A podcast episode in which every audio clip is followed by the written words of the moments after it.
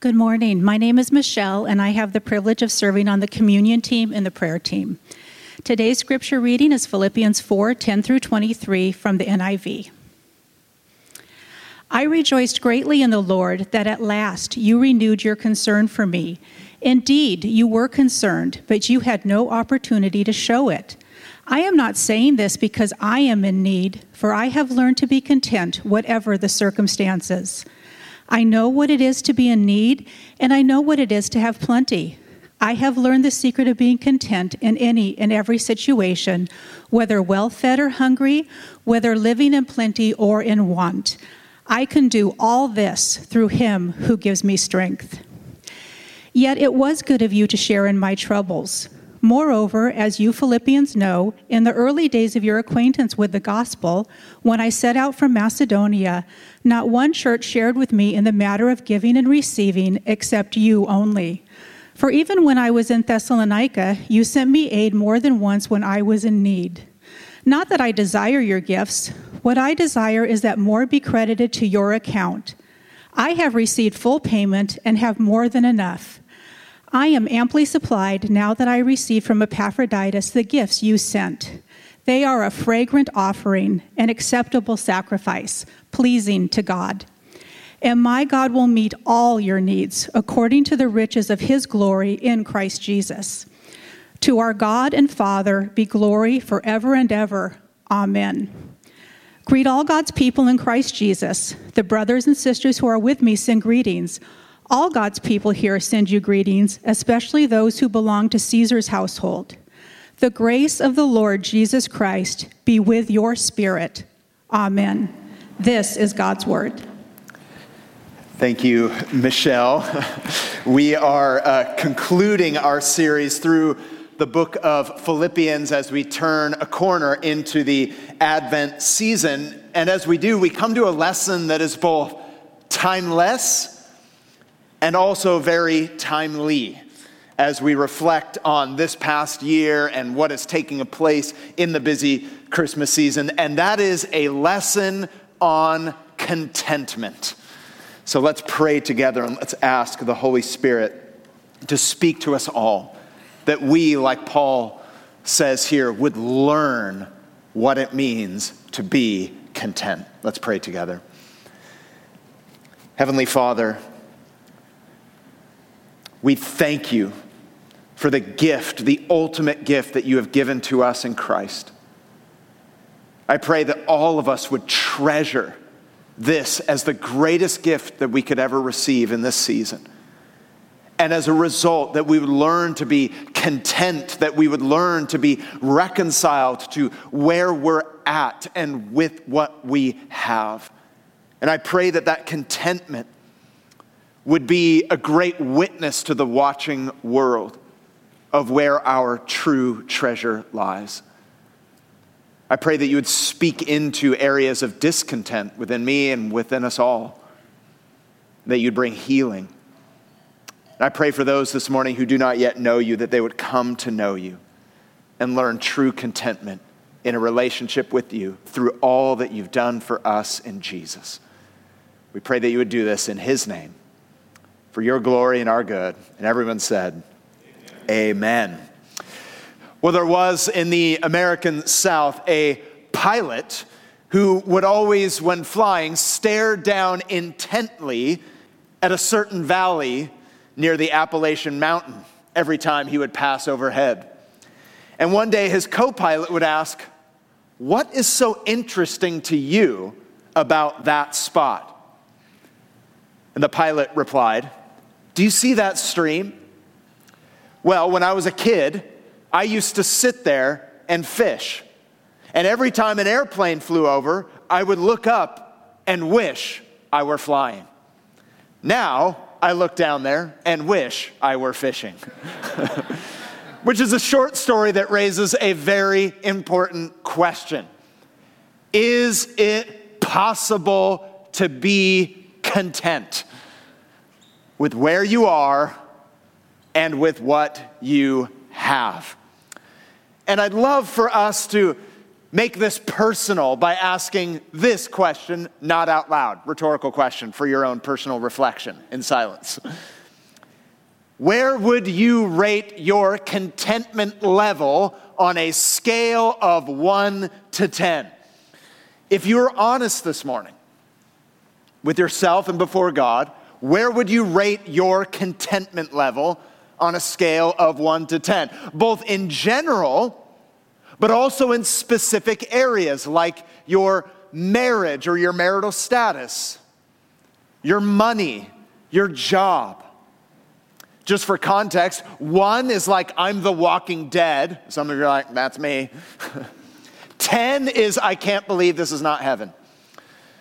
Just a little clue for those of you who are married, if you're thinking of your marriage, the answer should be a 10. I can't believe, is this not heaven? Oh, oh, honey. But be honest this morning on a scale of one to 10. Where would you rate your life in these particular areas? To be clear, to be content is to be reconciled to your circumstances. That is what it means. Others translate it as being satisfied with where you are, satisfied with what you have, and this is the final theme that Paul addresses in his letter to the Philippian church. And as he does turn the corner to the end, it becomes a sort of autobiography. Throughout this letter, he's been speaking about joy, but he's been talking about it in different ways. Early on in the letter, he's been talking about joy as it's related to peace. And then he talks about joy as it's related to encouragement and how we can encourage one another.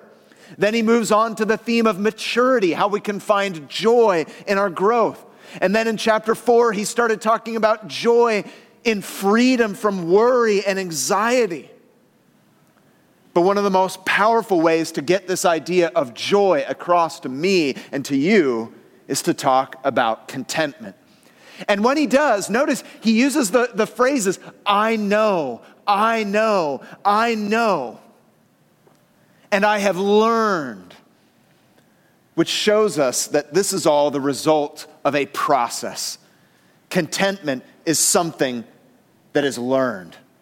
And it's a process that he explains and unpacks for our good. And I would love for every one of us to hear these lessons about contentment and take them to heart.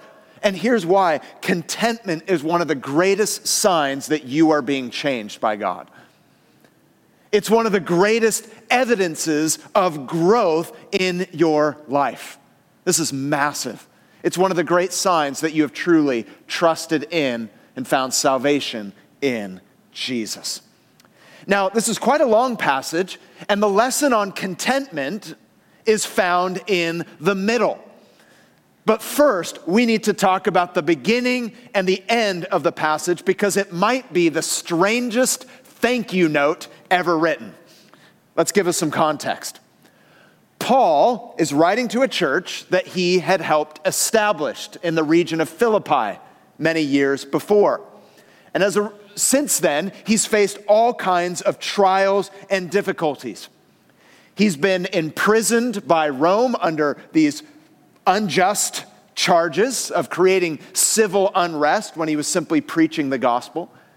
And at the time of his writing, he's unsure and uncertain about what is going to happen in his life. Needless to say, he is in a great of a place of great financial and practical need. Now, the Philippian church, who knew him and loved him, they helped him.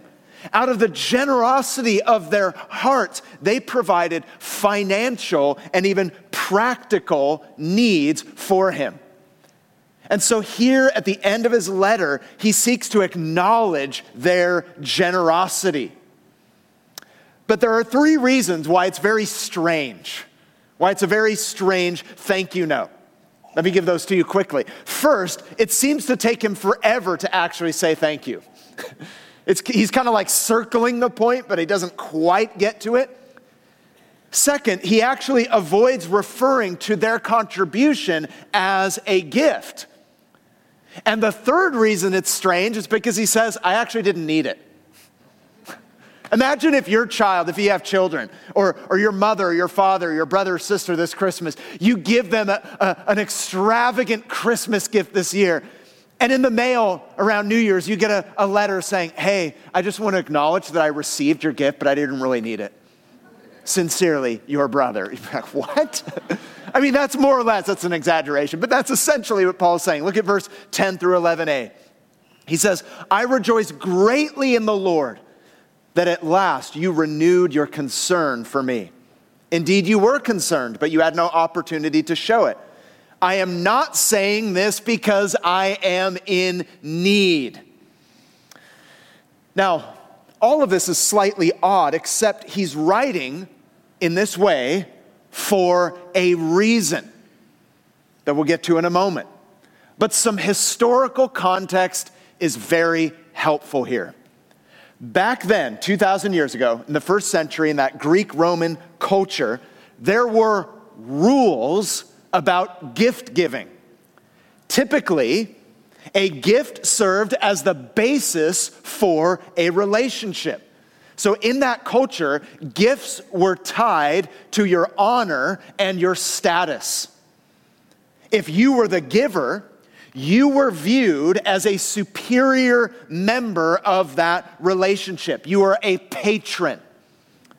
The more gifts you gave to people and the more gifts you gave in society, the higher status you had within that society. On the other hand, to be a recipient of a gift, to be dependent on the generosity of another person, meant that you were a dependent. And as a result, in that culture, you were expected to heap praise and thanks upon the gift giver. You were obligated to do that. But there was one exception in that culture. And the exception is this if you were friends and if you were equals, then there would be no expectation to gush with praise when a gift was given. And so, with that background in mind, Paul delicately designs his response to their gift very carefully in order to teach us several things before we get to this main lesson on contentment. The three quick lessons are this first, their relationship, his relationship between himself and the Philippian church, was based not on gifts, but on grace. It wasn't a, if you do this for me, I'll do this for you. Friends, this is important because if we're honest, many of our relationships are transactional relationships. We'll have a good relationship as long as you play your part and then I'll play my part. How often does that happen in our families and around Christmas time? We see them and we keep score. I mean, my kids, they keep score in terms of like how many gifts are given for Christmas, and it totally changes the way they view your status. My kids will like add up, like, wait a minute, she got the total sum value of this much when I only got this. And we're like, oh my gosh. But the same is true in many of our friendships. Like, well, I've done a lot for you this year. You haven't done that much for me. So therefore, I, I don't know if I'm going to commit more time to you. But Paul's saying our relationship is not based on gifts, it's based on grace. In other words, he's saying, even if you didn't provide for my financial needs, I would still care for you. Isn't that powerful? And that is why he thanks God in verse 10. The second lesson, the way he writes shows that this is about a partnership. Look at verses 14 and 16. Yet it was good of you to share in my troubles. Moreover, as you Philippians know, in the early days of your acquaintance with the gospel, when I was set out from Macedonia, not one church shared with me in the matter of giving and receiving, except you only. For even when I was in Thessalonica, you sent me aid more than once when I was in need. He's reminding them here of the big picture. This is all about the work of the gospel, partnership in the gospel, a theme that he has addressed throughout this letter. So, first, he's saying their relationship was not based on gifts, it was based on grace. Secondly, he's reminding them of the nature of their partnership. But third, the way in which he writes shows that he doesn't want something from them as much as he wants something for them. And that is very important. In verse 17, not that I desire your gifts. What I desire is that more be credited to your account. He says, Yes, your financial aid helped me, but what I really want is that that is credit to your account, that your faith is growing, that it's evidence of your transformation, and that all of this honors God. He says in verse 18, I have received full payment and have more than enough. I am amply supplied now that I have received from Epaphroditus the gifts that you sent. They are a fragrant offering, an acceptable sacrifice, pleasing to God. So that's the context. That describes the way in which Paul is writing and the reason that he is writing. Now, why is all of this important for us to understand? Because it's necessary to hear his lesson on contentment. Because this passage is about gratitude, yes, for the financial gifts, but more than that, it is about contentment. He uses the nature of the gift and receiving it and acknowledging these important lessons so that he can teach a much bigger lesson on contentment. So here's a man, Paul, who was in great need, and yet he is at home with his circumstance. So, how do we get there? How is this possible for me? How is it possible for you? Well, all of us, let's take this to heart. He models and teaches what each of us need to know. And let me say it like this the first lesson is we need a contentment that prosperity can never give. You and I, we need a contentment that prosperity in this earthly life can never give you. Paul says, even if I didn't receive the financial gift, I'm good.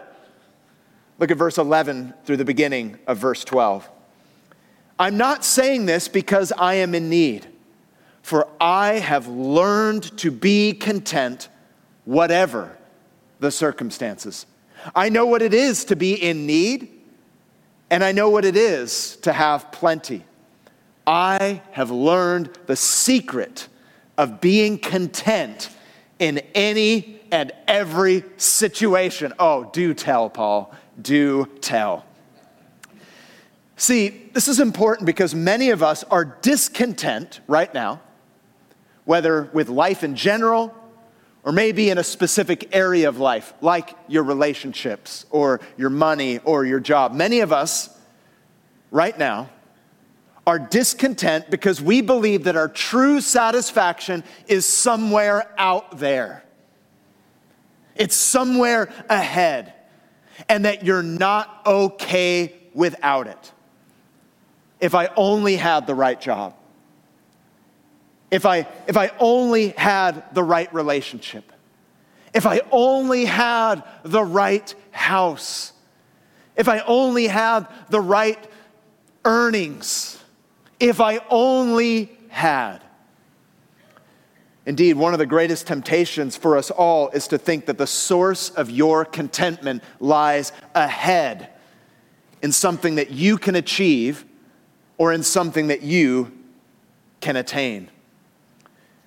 So you acknowledge your discontent in the moment, but you're holding out for what might lie around the corner. You're like, oh, I still haven't gotten my chance at that relationship.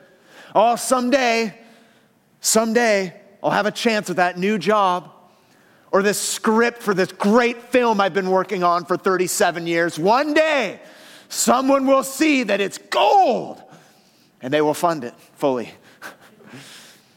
but Paul says, whatever you're thinking, that's not it.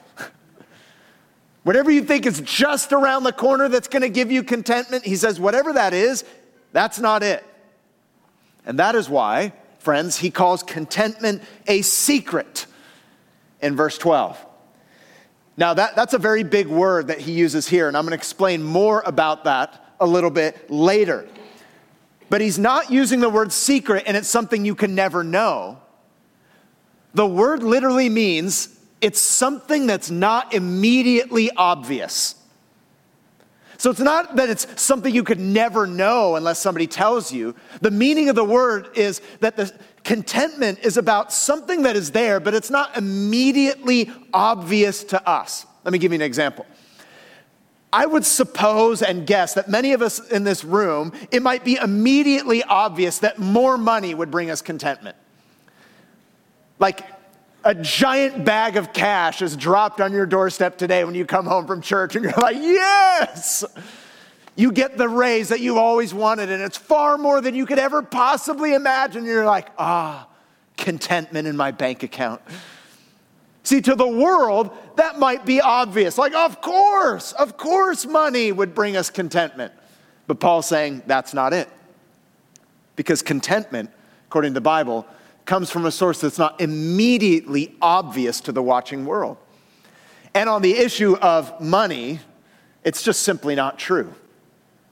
It's simply not true that money will bring you contentment. Ask anyone who has more money or in other areas, the relationship that you want, the career or the job that you want. Ask anyone. J.D. Rockefeller, who was uh, one of the richest men in the world, once was asked, How much money does it take to be happy? And famously, he answered, Just a little bit more. Just a little bit more. Now, please don't misunderstand Paul's lesson here. It's fine to recognize if you're in a stage of life, you're like, well, no, we do need a bigger house. Like, you know, I think that would suit our family better. Or, yeah, the job is just not the right fit for my gift set. Like, that's fine. So long as that need is not consuming you. If the desire for such things is robbing you of peace, then it has become too important to use Bible language, there's a risk that that thing becomes an idol. If I only had that, then I would be fully content. Paul's not saying that having some kind of abundance is a bad thing. But what he is saying is, please do not mistake it as the source of your contentment. Otherwise, you'll slip into a cycle of fault finding it's my spouse's fault. That's why I'm not content. He or she hasn't fulfilled me. Or it's my career's fault. It hasn't given me what, what I thought I wanted. It hasn't satisfied. It's California's fault. It hasn't given me what I want.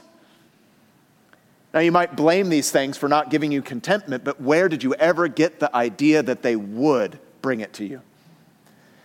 I've been reflecting on this recently as my wife and I have been talking about different life stages. You know, we we raised our family in Los Angeles for 10 years. We lived in London for five years, and now we're here in Ventura for, for two years, and they're all very different places to live. And the temptation is to think that the grass is greener on the other side. Well, technically in England, the grass is greener because it rains a lot more. We're in California, we don't even know what to do when it rains. We're like, oh my, I'm staying home. Can't, I definitely can't drive out there and go to church. I mean, there's a 27% chance of rain.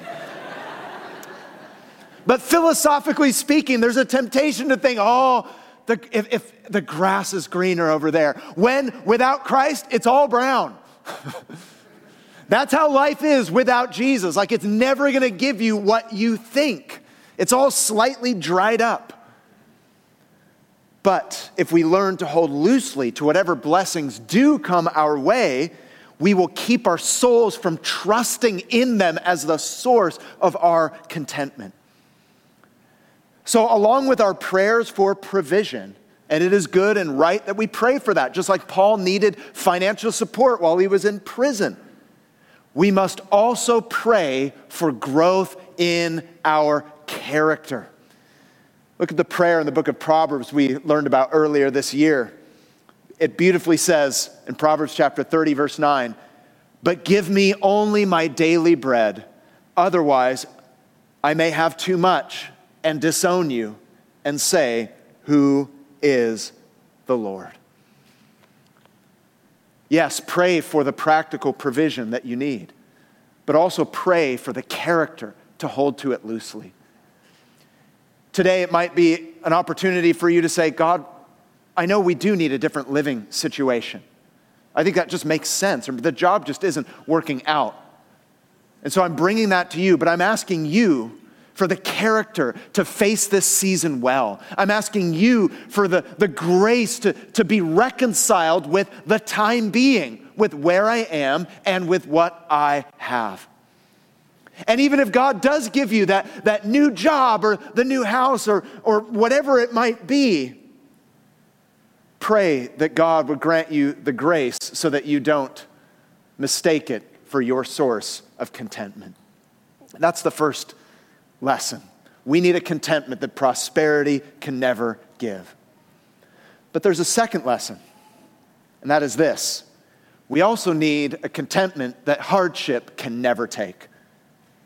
We need a contentment that prosperity can never give, and we need a contentment that hardship can never take. Paul is saying that contentment is, is a secret in that the things that the world thinks will bring us contentment will not deliver. It's not immediately obvious to us. But it is also a secret in this way the things we think will rob us of contentment, they don't need to.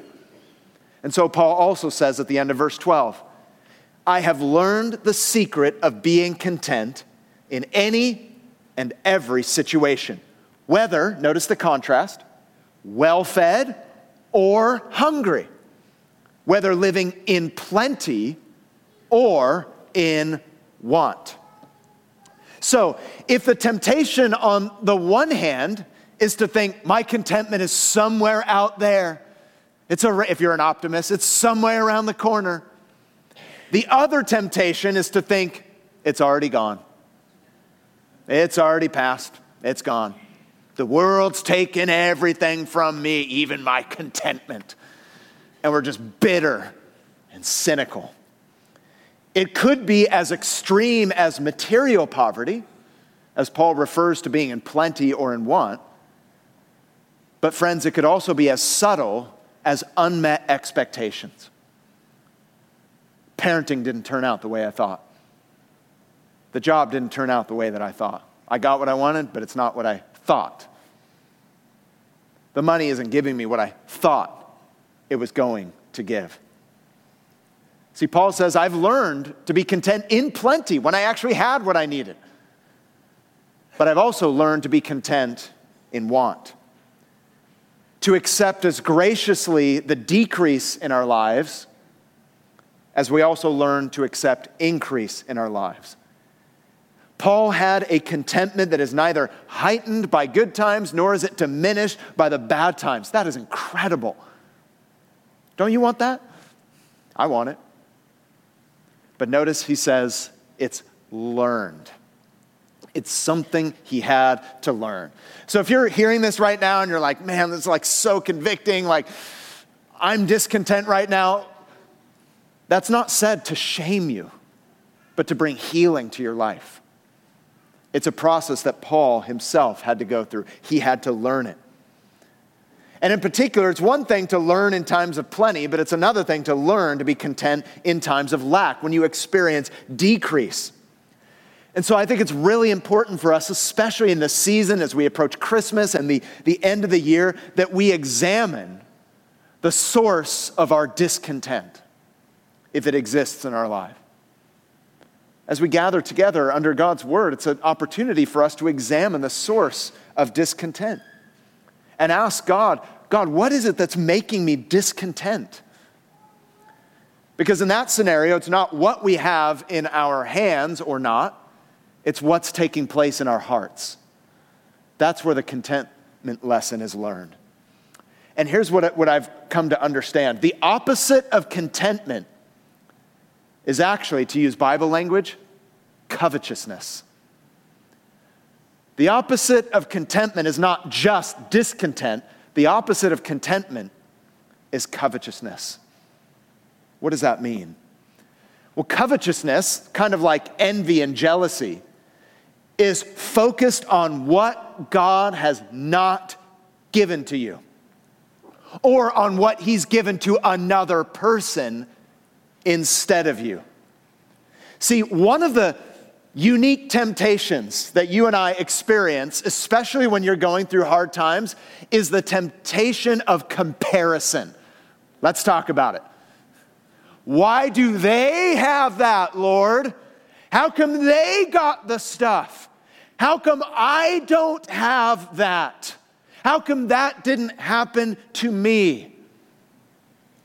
It's been well said, you've all heard it. Comparison is the thief of what? Joy. Comparison is the thief of joy. And it's fueled by covetousness, that is, looking to strongly desire inordinately what God has not given to you. That's covetousness.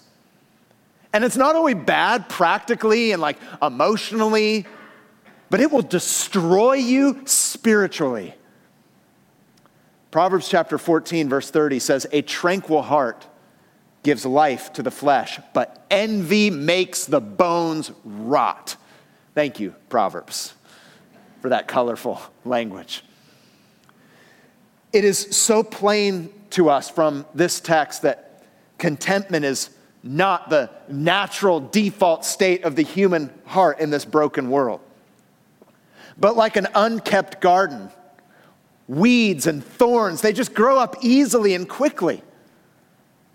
And one of those weeds is covetousness. Now you think, wait a minute, isn't covetousness just wanting something that is not yours? Well, yes, but it's so much deeper than that. The 10th commandment in the Old Testament is, Thou shalt not covet. It's in the 10 commandments. It's so important because what it's saying is there shouldn't be anything you want so badly that your life is ruined without it. There are plenty of things you can want. Like, oh yeah, a bigger space would be great, a little more money would be great. And that's not bad. That's not a bad thing. But it's wanting them so bad that it will destroy you without them. That's a problem. And at that point, you have most likely broken the 10th commandment you shall have no other gods before me. And that's why Paul says in another letter to the Colossian church these words Put to death, Colossians 3, verse 5, what is earthly in you sexual immorality, impurity, passion, evil desire. Those seem obvious to us. And covetousness, which is idolatry. Oh, that stings. The first one, you're like, yeah, impurity, of course. Passion, evil desire, yep. Sexual immorality, obviously. But covetousness is one of the respectable sins of the modern church. We decry sexual immorality in the culture, and yet we allow covetousness to thrive at times within our own hearts in the church. And yet, Paul adds that little line, being very clear covetousness is idolatry. And what must be done with it? It needs to be put to death. Because at the heart, this discontent fueled by covetousness, the sin is actually this it's wanting completeness apart from God. It's wanting completeness apart from what God has ordained for your life. And, church, this gets so practical and real. I have seen marriages break apart. And even though they say on the surface, well, it was incompatibility, the reason was idolatry.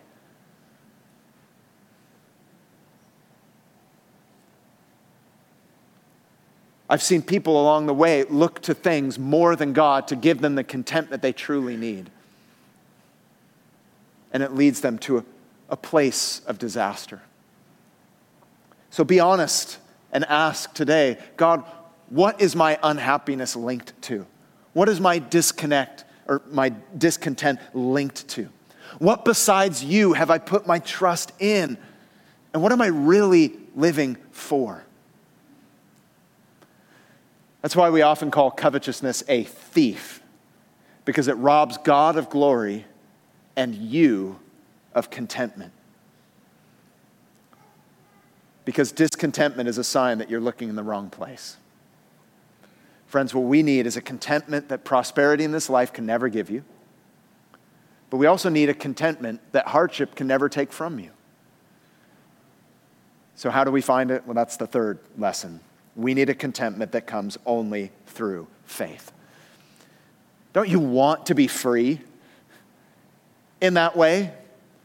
When I read the words of Paul here, I'm like, yes, I want to be able to say that. I've learned to be content with whatever may come. He's not saying it's easy, nor is he saying that times of abundance is bad. But I want to know a contentment that, that the world can't give me and the world cannot take from me. Well, how can I find it? Well, it only comes through faith. And I want you to notice Paul did not draw on his inner strength. He did not pull himself up by his bootstraps and say, Well, I just learned to be my best self.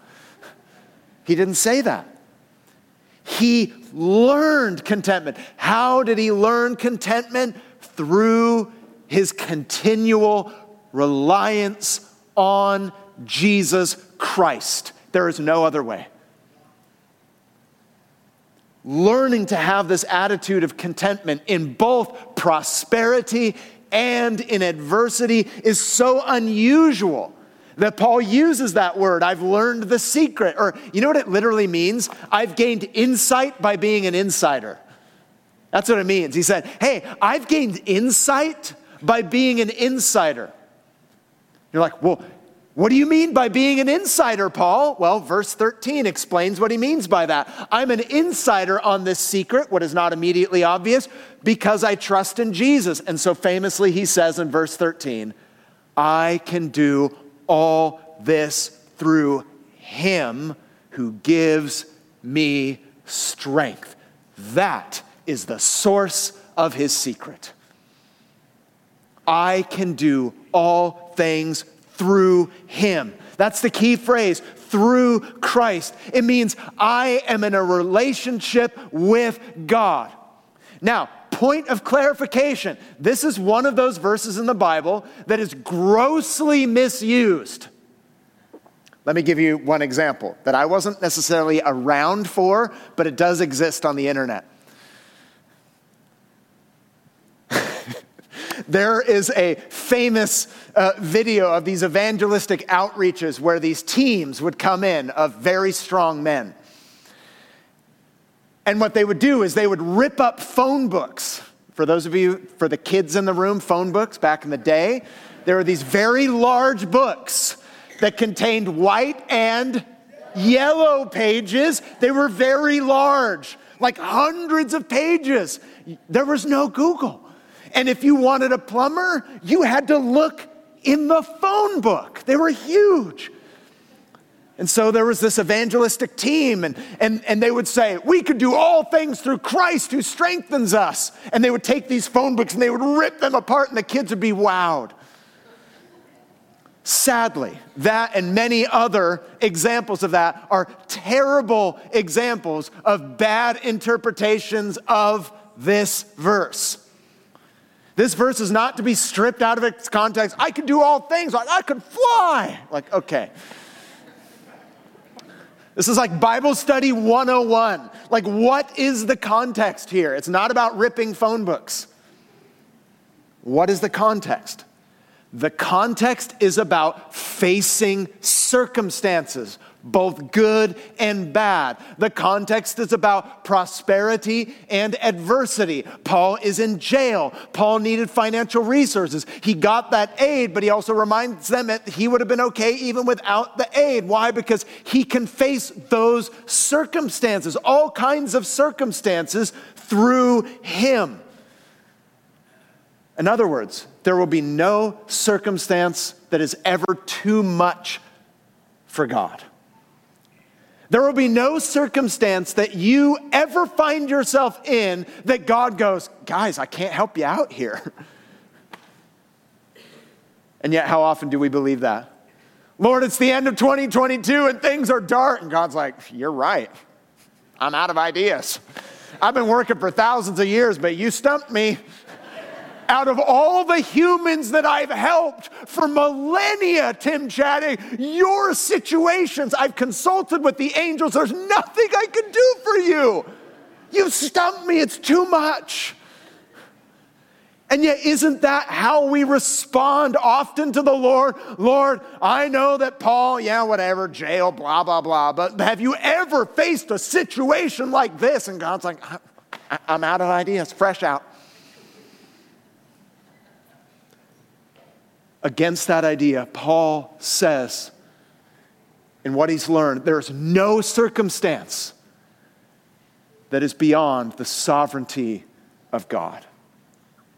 To put it another way, Paul could do all that God wanted him to do through the strength he provided in any circumstance. Let me say it again. God could do all that he needed to do through Paul in any and every circumstance through the strength that he provides. And to put it simply, friends, putting Christ first in your circumstance is the key to contentment. That's it. It's putting Christ first so that you can say with Paul, through him. And this contentment is not exclusively Paul's, it is available to all as he makes clear in his closing, verse 19 to 21. And my God, his personal relationship, will meet all your needs. It's not belong, oh, Paul was so great. He had such a, he was such a spiritual person. Oh, he had such a great personality. Well, on the Myers-Briggs, he was like an ENFJ, so of course he was an optimist about his circumstance. He says, My God will provide all your needs according to the riches of his glory in Christ Jesus. To our God and Father be glory forever and ever. Amen. Greet all God's people in Christ Jesus. The brothers and sisters who are with me send greetings. All God's people here send you greetings, especially those who belong to Caesar's household. The grace of the Lord Jesus Christ be with your spirit. Amen. He says, This isn't something that's exclusive to me. It's something for all. It's available to all. By faith, you enter in the inside of this secret, which is a relationship with Jesus. So, how do we get in on that? I want to land by saying three things. For those of you who do not know Jesus this morning, you must trust in Jesus to save you. You must trust in Jesus to save you. If you do not know Christ, whatever joy you experience in this life will be temporary at best. Those of you who do not trust in Christ, you have no heaven but the little you experience here on earth. But to those of you who do trust Christ, you have no hell but whatever you experience temporarily on this earth. The discontent that you experience now in your life is meant to be like an alarm clock telling you to trust in Jesus. Only He can give you joy. Trust in Him today. And for us as the church, two things. You need to trust in Jesus to sustain you. When you put Christ first, you could say, I can do all things. That is, I can face these circumstances. Nothing will be beyond the ability of God. He may not take you out of the adversity, but He will take you through the adversity. His supply will not be limited by your need. His supply will not be limited to your circumstance, but according to His riches, He says. So trust in Him to sustain you. And secondly, church, trust in Jesus to satisfy you in any and every season. Confess your unhappiness and discontent, unmask any envy or jealousy, naming it even, and receiving God's forgiveness. Because Jesus not only saves us, he sustains us. Only he can heal our discontent.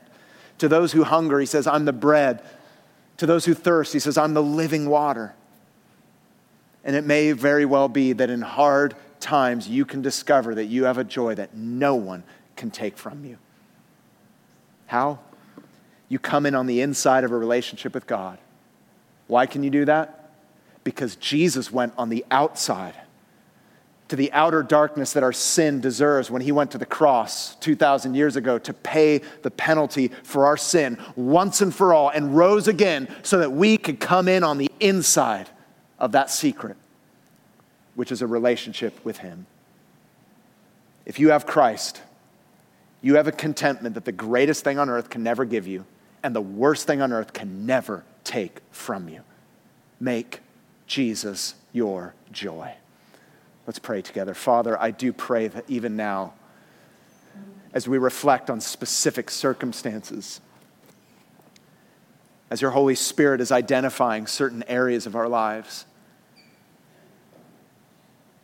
I pray that we would make you our joy, that we would put you first in all of these areas. That we would confess any discontent, that we'd confess any envy, that we'd confess any jealousy that your Holy Spirit is convicting us of. Not to shame us, but to heal us. Remind us, Lord, that we can learn contentment by the way in which we respond right now. By saying, Jesus, I'm going to put you first in my marriage. Jesus, I'm going to put you first in my parenting. Jesus, I'm going to put you first my home and my, my car and my, my money and my friendships my job and my, my situation and my health and my expectations. I'm going to put you first. I pray that as we do, that we would agree with Paul today and say, I can do all things through him who gives me strength. And for those who don't know you, Father, I pray that today they would come to know you, that right now they would put their faith and trust in Jesus and be saved and not wait another moment. Holy Spirit, would you do your work in our hearts? as we respond. In Jesus' name, amen.